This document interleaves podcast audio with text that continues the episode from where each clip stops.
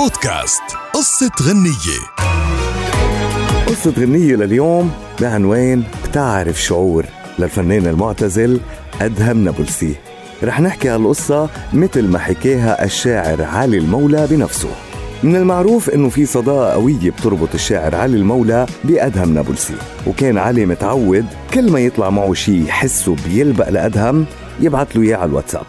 وبيوم من الأيام كتب مطلع أغنية بعنوان بتعرف شعور لما بتلتقي بحدا وبعت له إياها.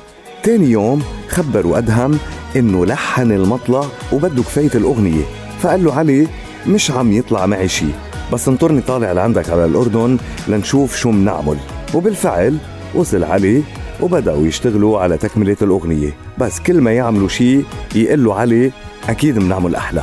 وبعد تكرار عدة محاولات ما طلعوا بشي. بعد فترة كتب علي كلام جديد على أساس أنه مطلع أغنية جديدة بيقول فيه مش عم بعرف إحساسي شو عم يعمل. لآخر الكلام اللي بتعرفوه. تاني يوم اتصل أدهم بعلي وقال له خلصت الأغنية. قال له قصدك المطلع؟ قال له لا.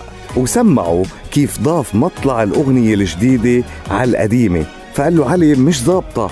رد أدهم وقال له بتشارط إنه هالأغنية رح تنجح.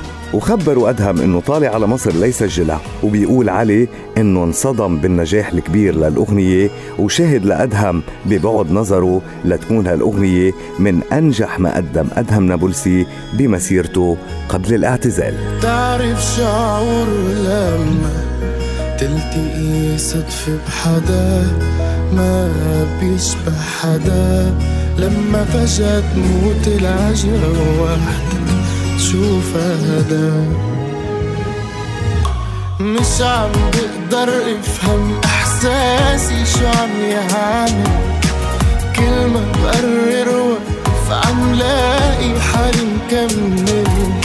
مش عم بقدر افهم إحساسي شو عم يعمل كل ما بقرر وقف عم لاقي حالي مكمل.